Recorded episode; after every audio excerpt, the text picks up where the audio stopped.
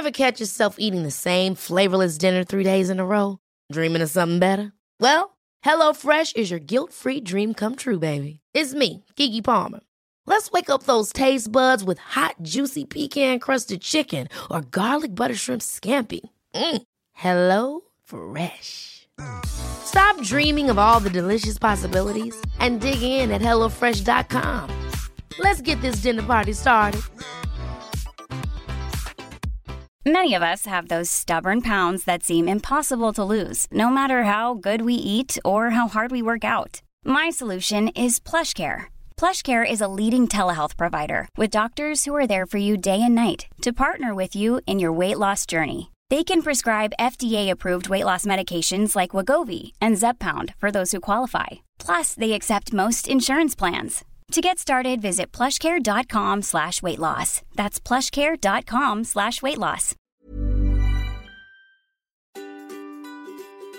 Hello and welcome to the Calmer You podcast. This is your host, Chloe Brotheridge. I'm a coach, a hypnotherapist, and I'm the author of The Anxiety Solution and Brave New Girl.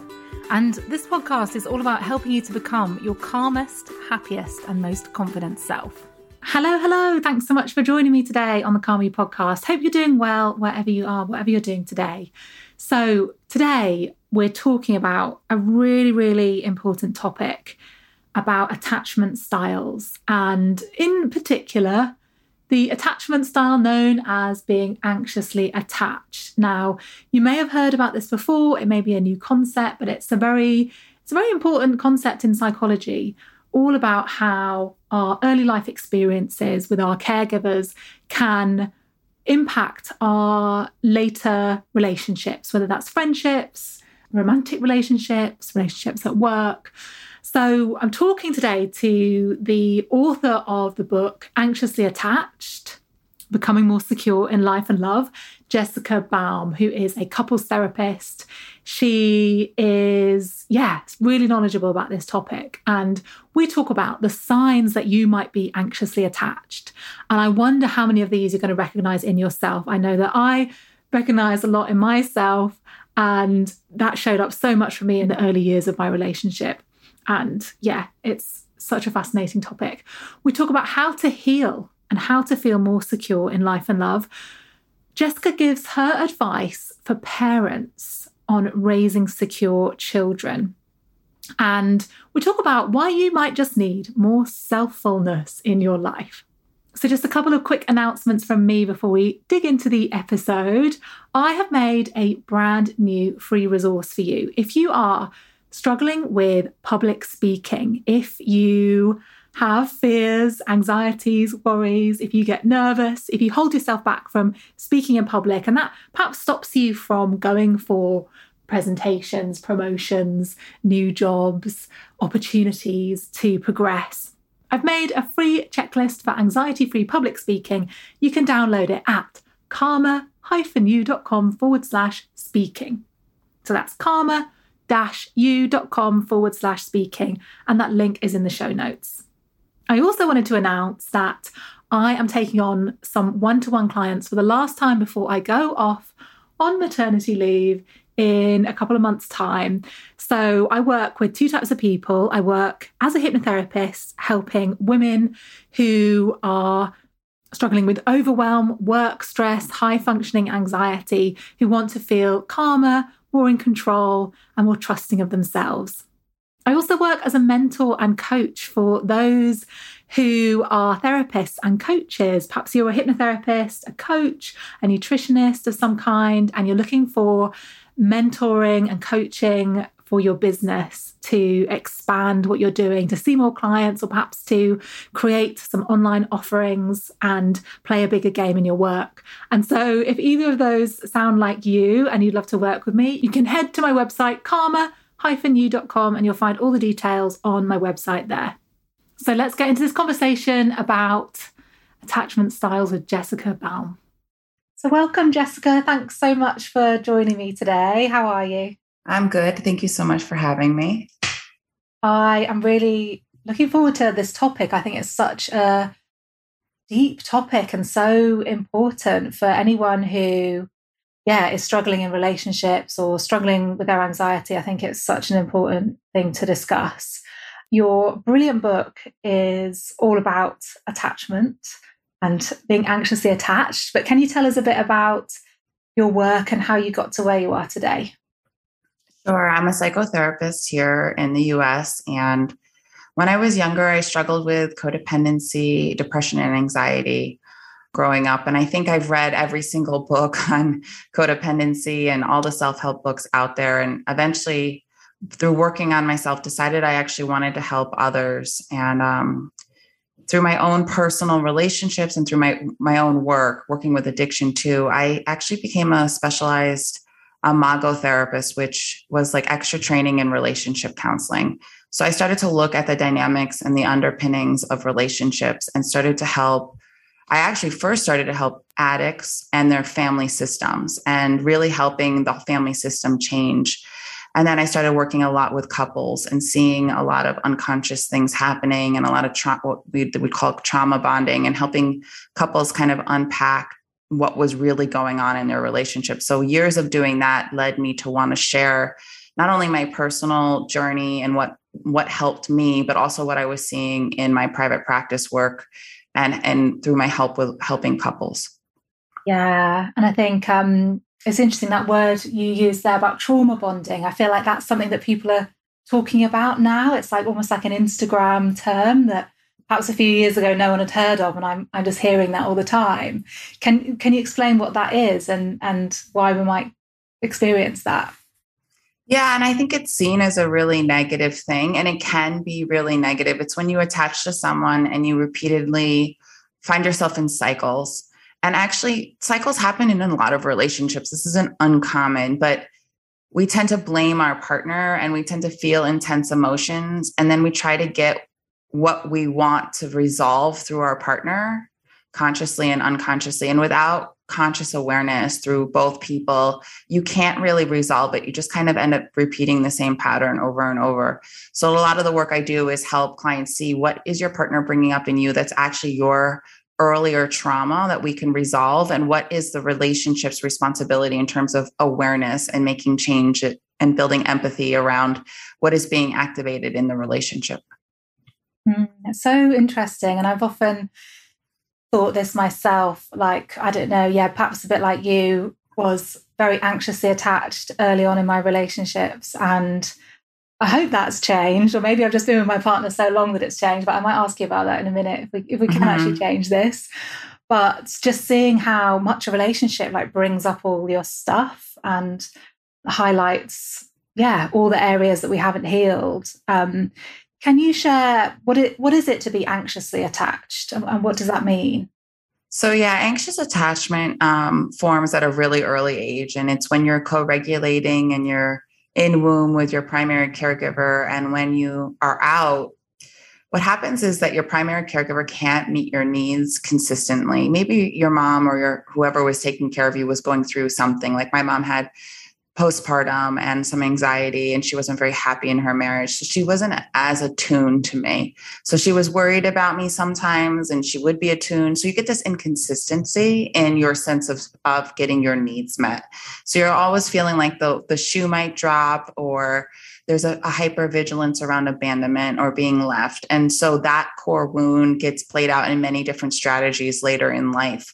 And you might not even be aware of it. So it's like when someone doesn't text you back right away and you have powerful sensations come over you, or you're always assuming the worst case scenario, or you're super empathetic and sensitive to the external world, where you can almost sense that something's coming and you tend to think the worst. Sometimes your sense of self can be a little bit lower. Like you can have a lower sense of self-esteem, which is also a developmental strategy. So really knowing, I don't blame parents at all. My mom loved me to the best of her ability, but the wiring that got laid down. And there's also an inability to self-regulate. And so we're born without a parasympathetic nervous system in place fully. We're still developing a lot of things as humans up until almost 2. A lot of our organs and things are still developing, but she is a stand-in for the parasympathetic. And if anybody's listening, that's the rest and digest part of our system. So her ability to self-soothe us and co-regulate with us is what develops the neural pathways for us to self-regulate. So if we don't get that properly, when we go up, you know, we don't know how to regulate our nervous system. We don't know how to regulate our feelings that well. So we need to lean on others. You know, people always think anxious people are dependent, and they are. They have to be until they get proper co-regulation and they build proper healthy interdependency and lean on the right support to internalize and rewire that part of their brain, because the missing link is self-regulation, and that's not their fault.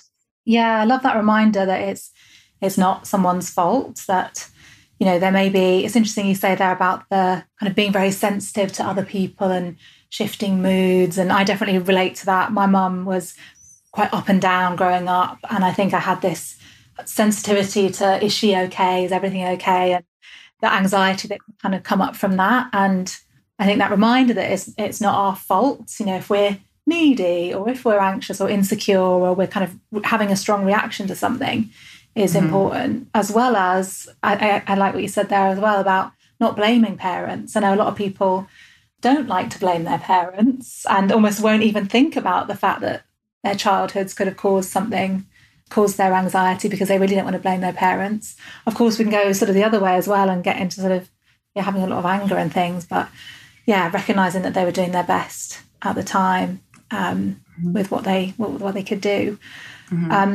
I wanted to read a bit of a quote from the book, and it's something that really, really just like struck me so deeply and made so much sense to me. And it's when babies' natural outreach towards their caregivers goes unmet, they develop a felt sense, which is the feelings, sensations, and a bodily knowing that there is something wrong with them. And as a result, many of us, myself included, enter our adult relationships with a sensation of wrongness tucked deep. And yeah, that just, I feel like I'm almost like quite emotional just reading that and knowing that's so much how I felt. And I'm sure people listening, that sense of kind of wrongness and like, I'm not okay, there's something wrong with me, I'm not lovable. And that can really arise from this kind of anxious attachment and kind of not having our needs met when we're younger. Yeah. Yeah. And you know, what's interesting about that is when you're a baby and something's going wrong on the outside, it's too threatening to think that there's something wrong with mom and dad.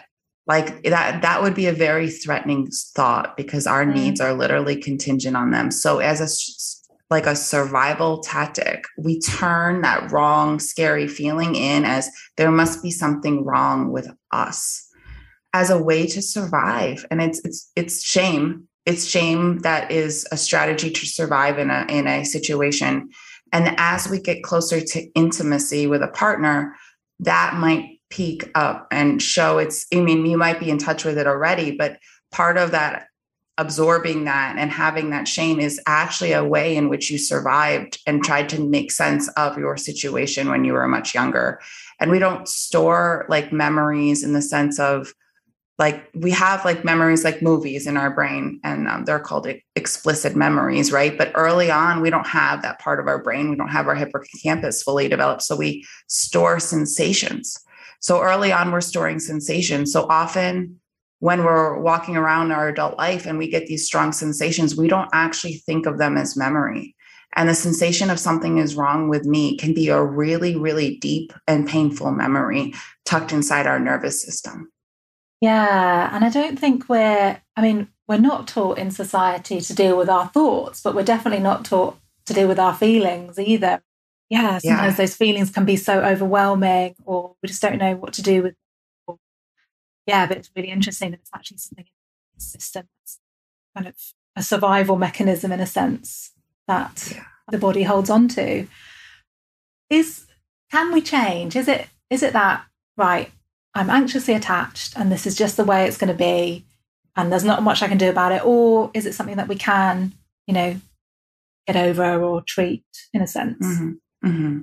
That's a really good question. And I think, yes, you can earn security. You can work your way towards earned security. And we're always developing as humans. We're always going to reach out for safe, nurturing attachment. And I talk about this a lot in my book.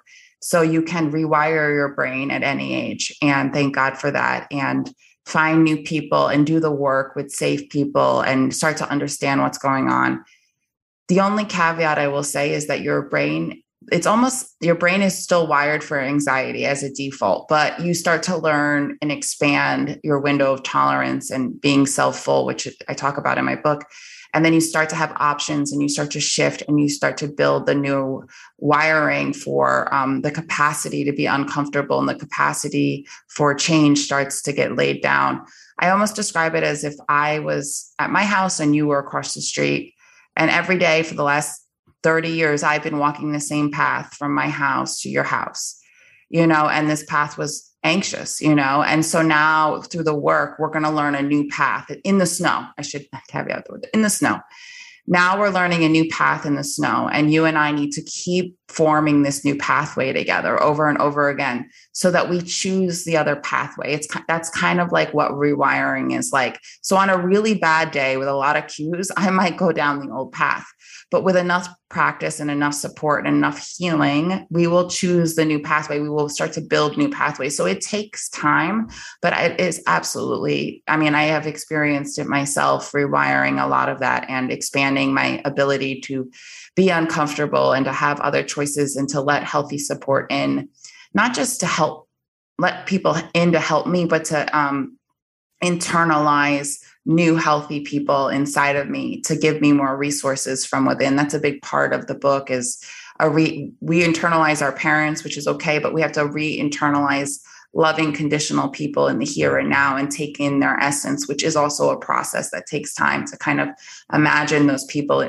around you and giving you advice and what it feels like to be around safe systems, and taking that in and internalizing that long enough, you're likely to pick the other pathway. You're going to expand your options.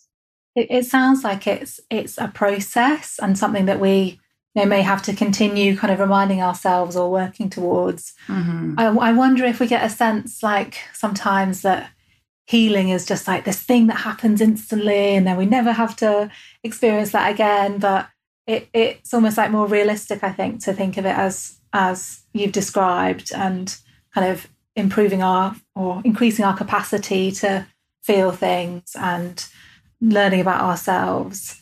I know you do talk about self-fullness in the book. Can you mm-hmm. can you share what that is?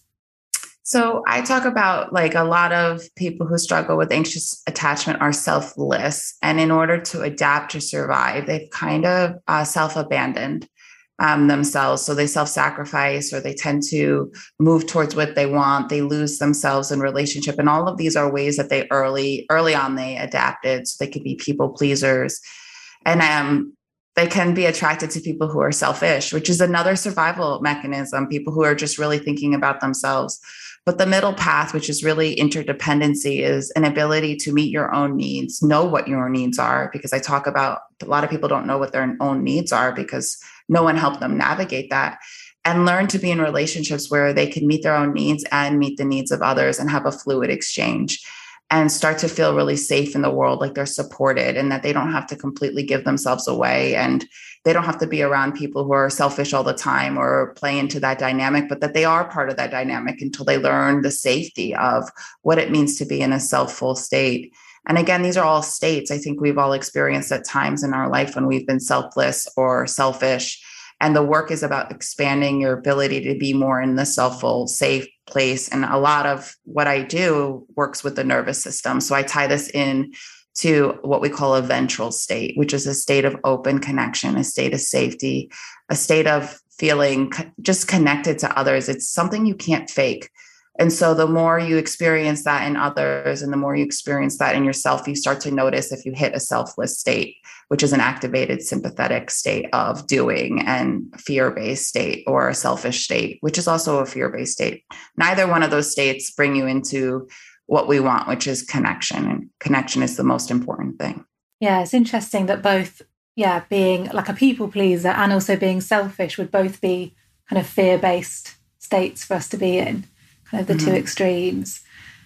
That piece around needs, I think, is such an important one. And mm-hmm. so often, I have this conversation with people all the time that they don't know what their needs are. They it's almost like a ridiculous concept that they would have needs or need anything. That's really mm-hmm. like it's not allowed. So yeah, I love that reminder to know that it's okay to have needs and to spend a bit of time discovering what they are. I remember a time in my life, I mean, your parents really have to be curious about you and help you to navigate your inner world in order for you to understand your needs. But I remember a time in my life in my 20s, maybe even 30s, but earlier. But I remember turning to a friend and I was like, do I need to go to a yoga class tonight? Do I need this? Do I need that? And she would sit there and she'd help me figure it out, because there's all those people out there that are like, set boundaries, take care of your needs. But if you are selfless, there's a good chance you're really you have been too scared and you've been meeting other people's needs unconsciously just to survive. No one's really helped you figure out what you really need, And so I needed help sometimes, like, I'm really tired, but I should go to a yoga class. And I would have like a friend help me process really what I needed and honoring what I needed. And, there's a lot we could talk developmentally, even, with hunger and thirst and rest and us not really tuning in or learning how to tune in when we're really young to what we really need and honor that. We live in a society, well, maybe not over there in England, but we're always busy doing. And I think we can get out of alignment with our needs, or we're never really taught to listen to that inner knowing of what we truly need and give ourselves permission to rest or do whatever it is that we need and listen to that.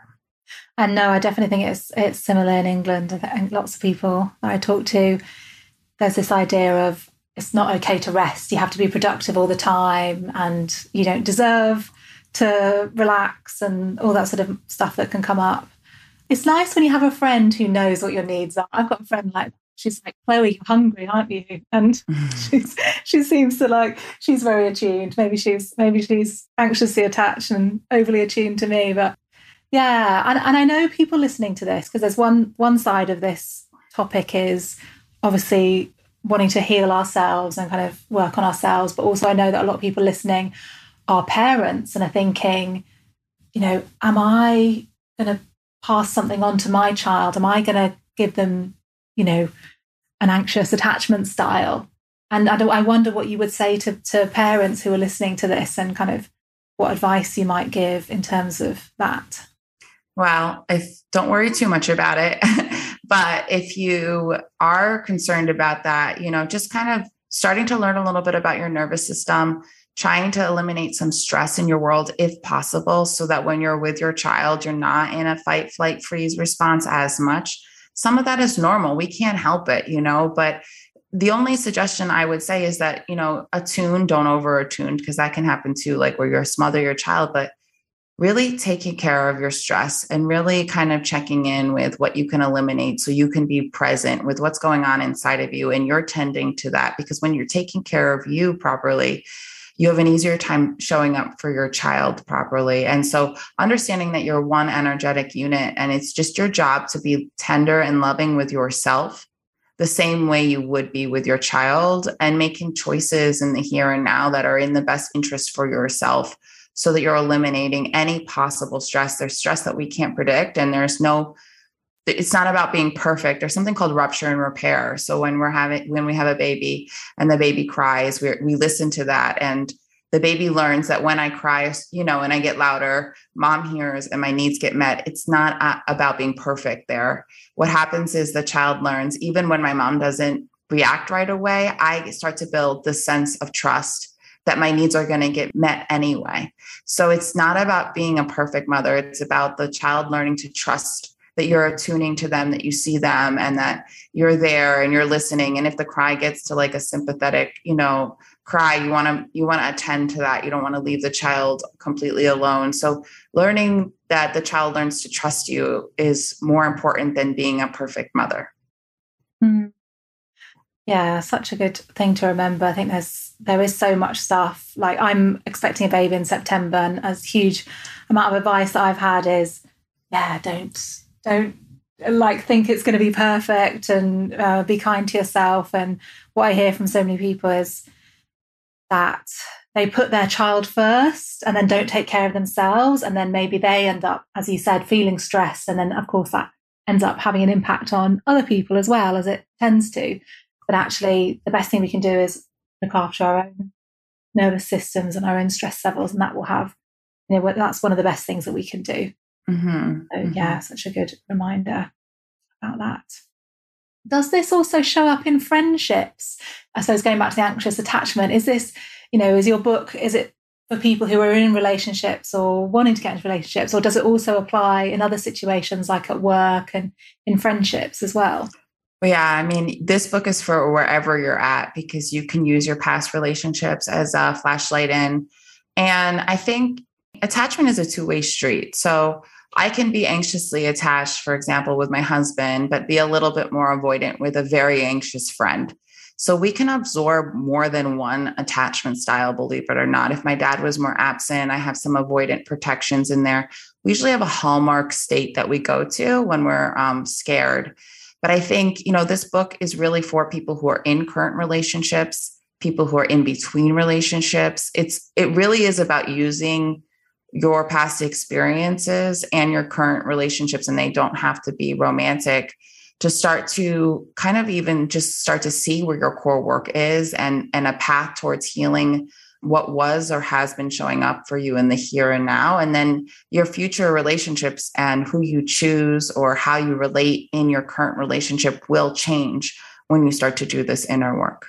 And I have a piece, chapter eight is for couples.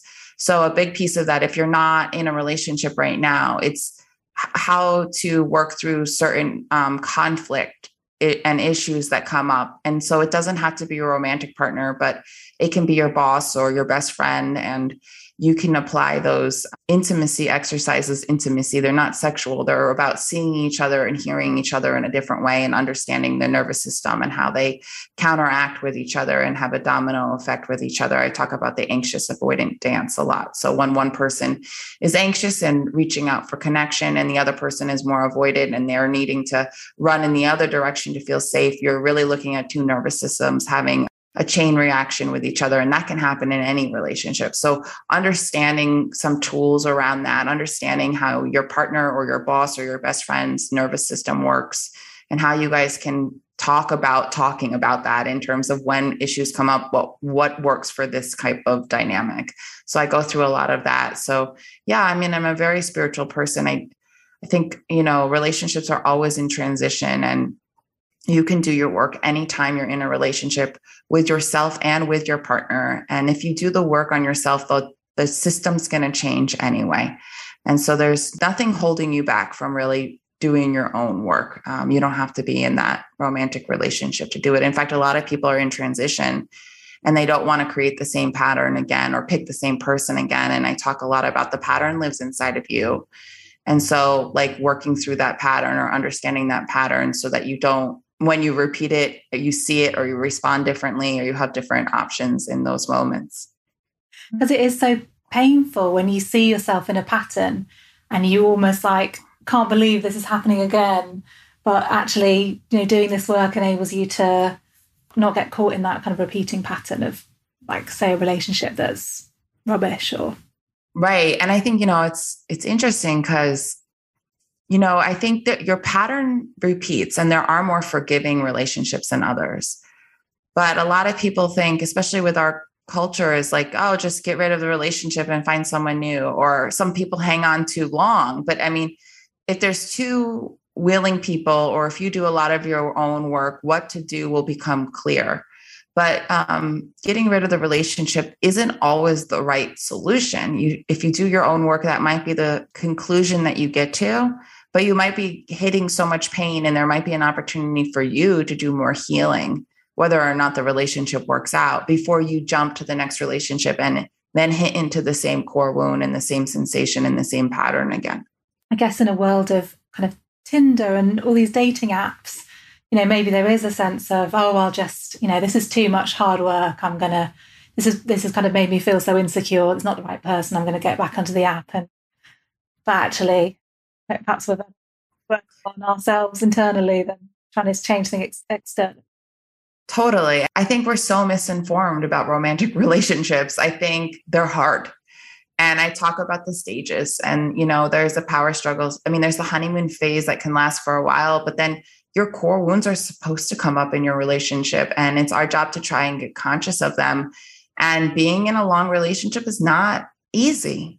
I don't know that many people who are being that honest that don't say that they don't hit rupture and repair. That's actually a healthy part of a long-term relationship, and that there are phases and there are times when things are harder. And, you know, all of these things are so normal, yet like we go on Instagram and we go everywhere and we see these perfect couples and no one really talks about their conflict. And people like me who do couples counseling pretty much all week long, or a lot, I see a lot. And it's like, I wish people understood that romantic love hits bumps and it's a progression, and it's about, you know, trying to grow and evolve together as a unit and individually. And that there are periods of uncertainty and periods of uncomfortableness. And all of that is kind of a normal part of getting through to what we call like the more conscious phase. And so it's work. It's work. Absolutely. Yeah. I had like a big argument with my boyfriend like 2 days ago, and, you know, it's easy to start to think, oh, you know, how come this is happening? This shouldn't be happening. You know, we should be over this by now. But actually it is normal for, yeah, things to come up, and you go through like a readjustment period where you both work on things. And yeah, I think it's so important that we remember that relationships aren't easy, and it is almost like the deepest personal development we can have sometimes. I think being in a relationship, you kind of learn about stuff and there's no escape. They literally live with you. So you can't hide away. I always joke because my husband is, you know, he sleeps with the TV on and he's like a little bit louder than me and I'm really sensitive. And it's like, you don't think, you know, we've been together for a long time now, but like, you don't think these little things, but you know, it's a constant adjustment to their needs and your needs and compromising needs and working through that. And, you know, there's another human being with completely different things going on inside of them in your physical space. It can bring up a lot of stuff constantly. And so there's work. And I tell couples, because I see couples a lot and they come to me usually in a really bad place. Like, we don't spend enough time appreciating the good things, where our mind is primed to point out what's not working and focus on what's not working and try to fix that. And I would tell every couple, like, let's focus on a couple of the things that are working before we get into what's not working, because often there's a lot of things that are working that we're not acknowledging enough on a daily basis. Yeah, definitely. I guess our brains kind of hone in on the problems and the mistakes, particularly if we're prone to perfectionism or being critical. Our minds can really hone in on those things. But yeah, I need to remember that there's good stuff, all the good stuff that is there. You touched on something I wanted to ask you about, which was about when you change, I'm not sure exactly what you said, but I'm paraphrasing. When you change yourself, you change the system of a relationship. Because I know a lot of people might be thinking, you know, I'm working on myself. I wish my partner would go and come to couples therapy or go and work on their stuff. But can you say a bit more about, is it that we heal ourselves and that changes the dynamic in a sense? Or is that the wrong word? No, that's it's a yes and maybe kind of answer. So anxious people usually want their partner to go do the work with them, and the problem is in the other person as well. And it can be frustrating because avoidant people don't really want to usually do the work. Anxious people sometimes think the work is doing the work, you know, and sometimes for an anxious person, the work is being in the uncertainty and working through the abandonment wounds and being in the uncomfortableness of not trying to fix everything all the time. And I think it's nice. I do the Imago therapy when a couple really wants to come in and get conscious together. That's a beautiful thing. And I always welcome, because your couple energy and with the right support can be a safe haven for you to kind of really work through a lot of these things. But I also think it's very empowering that if your partner can't do the work for whatever reason right now, they don't feel safe enough, they're closed down to it, you still can. And by doing your own work, it's going to shift you, which is essentially going to shift them. So you're going to work through some of the abandonment. You're going to work through some of the uncertainty. You're going to sit in some of the uncomfortability. So you're going to show up differently in that relationship. And therefore, they're going to sense that energetically, and they are going to show up. And two things can happen. You can do your work and they might never change. And you might say, okay, I can deal with some of their behaviors because they're not impacting me as hard and focus on the good things. Or this relationship isn't deepening because they're not doing deeper work within themselves. And you might reach an expiration date. And the truth is, when you're at that place, and a lot of people can listen to that and be scared of that outcome. But if you're at that outcome, the outcome won't be scary because you'll have worked through your inner world so much that you'll come to terms with what's right for you, rather than staying or leaving out of like a trauma response or an anger or a pain. It's more like, you know, and the hope is really, if you are the one starting to do your work, that your partner starts to feel the changes and that there's an invitation for them to start doing the work. And part of the work is building self-compassion and looking into your inner world and being with all your uncomfortable feelings. And I think when you do that, your compassion for your partner mirrors that work as well. And your ability to show up for them changes. So yeah, there's so many different levels. I can't promise a happy, perfect ending, but I do know that doing your own work never leads to you to a bad place, but more about yourself and more what putting you in alignment with what's right for you, and hopefully opens the relationship up to more compassion and mutual growth. Yeah. Makes so much sense. Are there things, so when you say sort of doing the work, could you give an example of maybe like an exercise or something that you talk about that would be helping someone to feel more secure, or helping with that abandonment fear that they may have? Yeah. And so, you know, healing doesn't really happen in a book, but I do have a lot of healing exercises that happen that you can work on in the book and bring. When I say the work, and it's like people will say, oh, I want to heal. It's like, oh, love and light. It's being with more parts of yourself, sensations, and starting to make sense of the trauma or where they're stored in your body. I do a lot of somatic practices where you're getting more in touch with what's going on inside your heart or your gut, and understanding that there are two brain centers there, and becoming more embodied and adopting more parts of yourself back. So whatever you suppressed or had to disown in order to stay in connection throughout your life, it's about becoming more in touch with that, learning about your story in a different way. And actually doing the work means being uncomfortable in the presence of someone who can help you sustain some of that uncomfortability, and start to understand that it's in that process of being held around some of these painful experiences. And the book talks about internalizing that person. So you don't always need an external person, but it starts there. If you can internalize it, the book helps you do it with that internalized figure. But being with these uncomfortable, scary sensations in the presence of someone who's truly loving and their system is helping you, helps you avoid the fear-based things that you're unconsciously avoiding in your life. And so doing the work is basically building an embodiment practice and starting to understand your nervous system differently and being more present with yourself, and inviting people who are safe into your world to be more present with you, so you can peel back these layers and layers. And often the work is hard. I don't say that to be discouraging. I think when you're doing the work and you're in the middle of it, even though it's hard, you can see it kind of changing within you. So there's a motivation to keep doing it. And you want to keep doing it because you want to free yourself from these automatic reactions that are just incredibly painful. So doing the work, I provide a lot of meditations to go along with the book, to go into your body.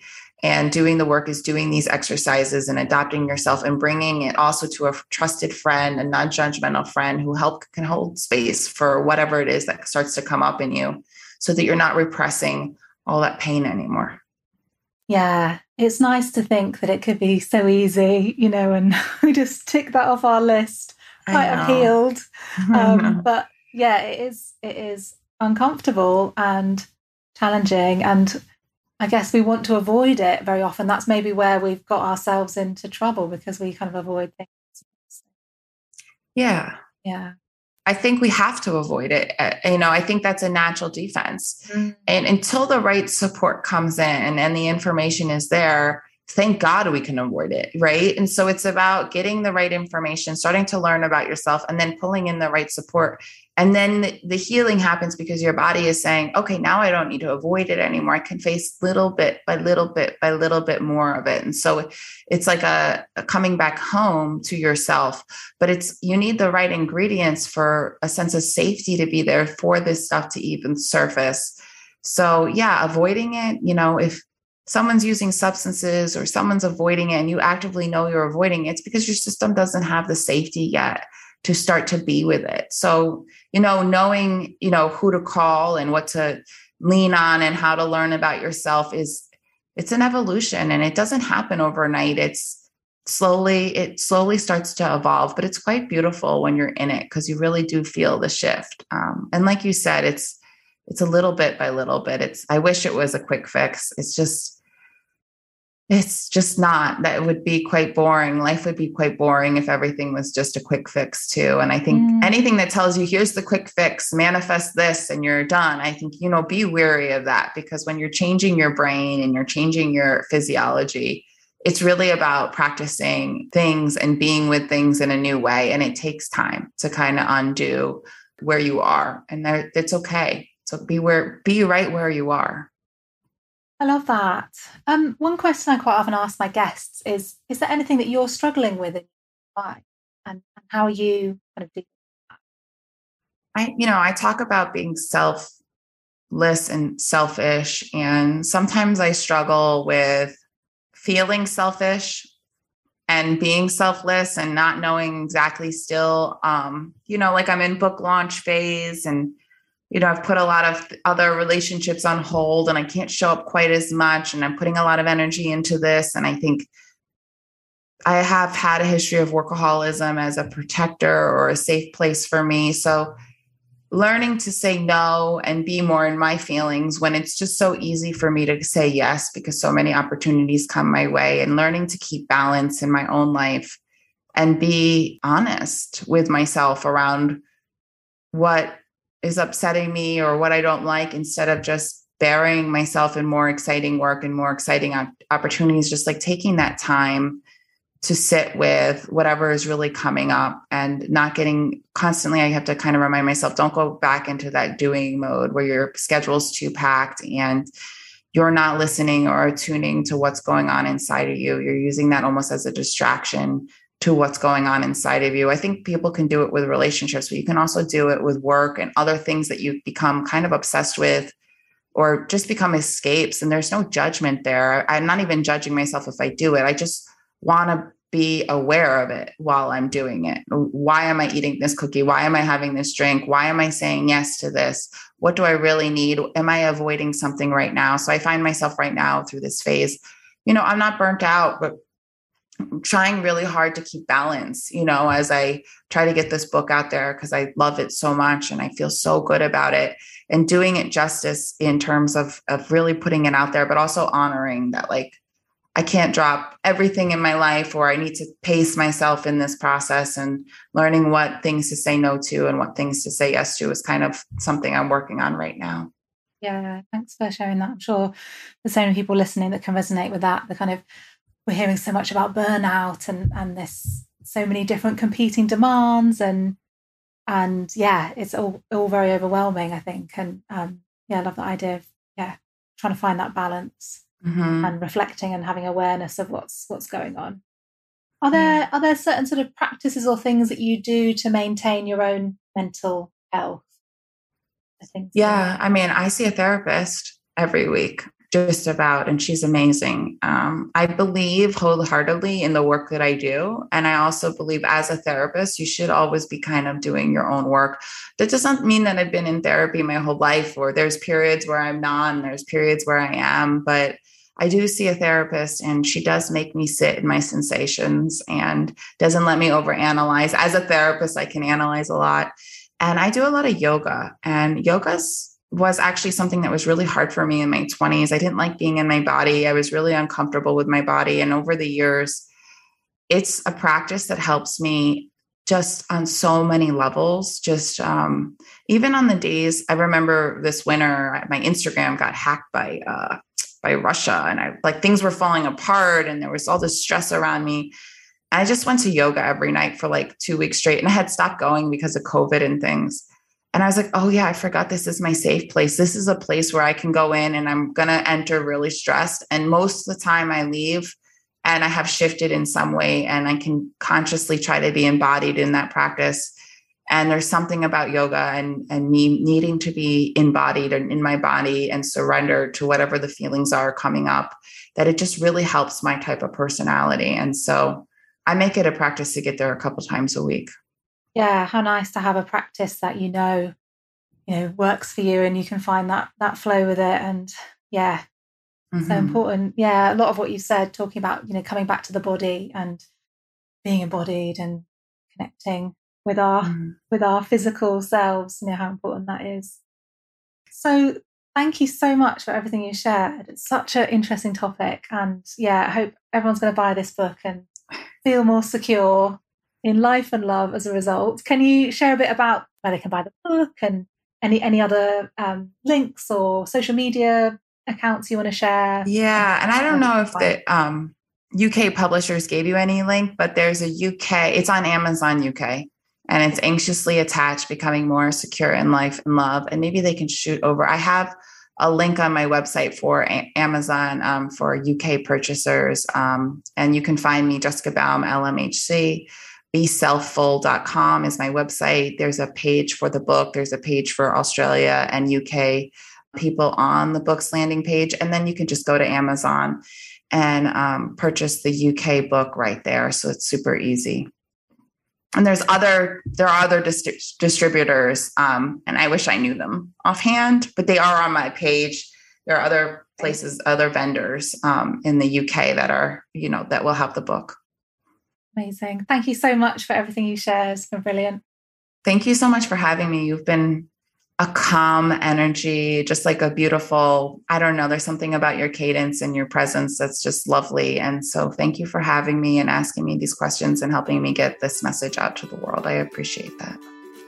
You have been listening to the Calmer You podcast with me, Chloe Brotheridge. Don't forget, you can download loads of freebies for anxiety and confidence at my website, calmeryou.com. You can also find out about my app and my one-on-one sessions. Please do subscribe to this podcast in the Apple Podcast app. And if you have enjoyed it or found it helpful, please leave me a review. It makes a massive difference to helping the podcast get discovered by other people. And come on over and find me on Instagram. I'm hanging out there every day. You can find me at Chloe Brotheridge. Let me know what you thought of this episode. And please do share it with anyone who might need to hear this today. So I'm sending you loads of love, and I hope you have a brilliant week ahead. Ever catch yourself eating the same flavorless dinner 3 days in a row? Dreaming of something better? Well, HelloFresh is your guilt-free dream come true, baby. It's me, Keke Palmer. Let's wake up those taste buds with hot, juicy pecan-crusted chicken or garlic butter shrimp scampi. HelloFresh. Stop dreaming of all the delicious possibilities and dig in at HelloFresh.com. Let's get this dinner party started.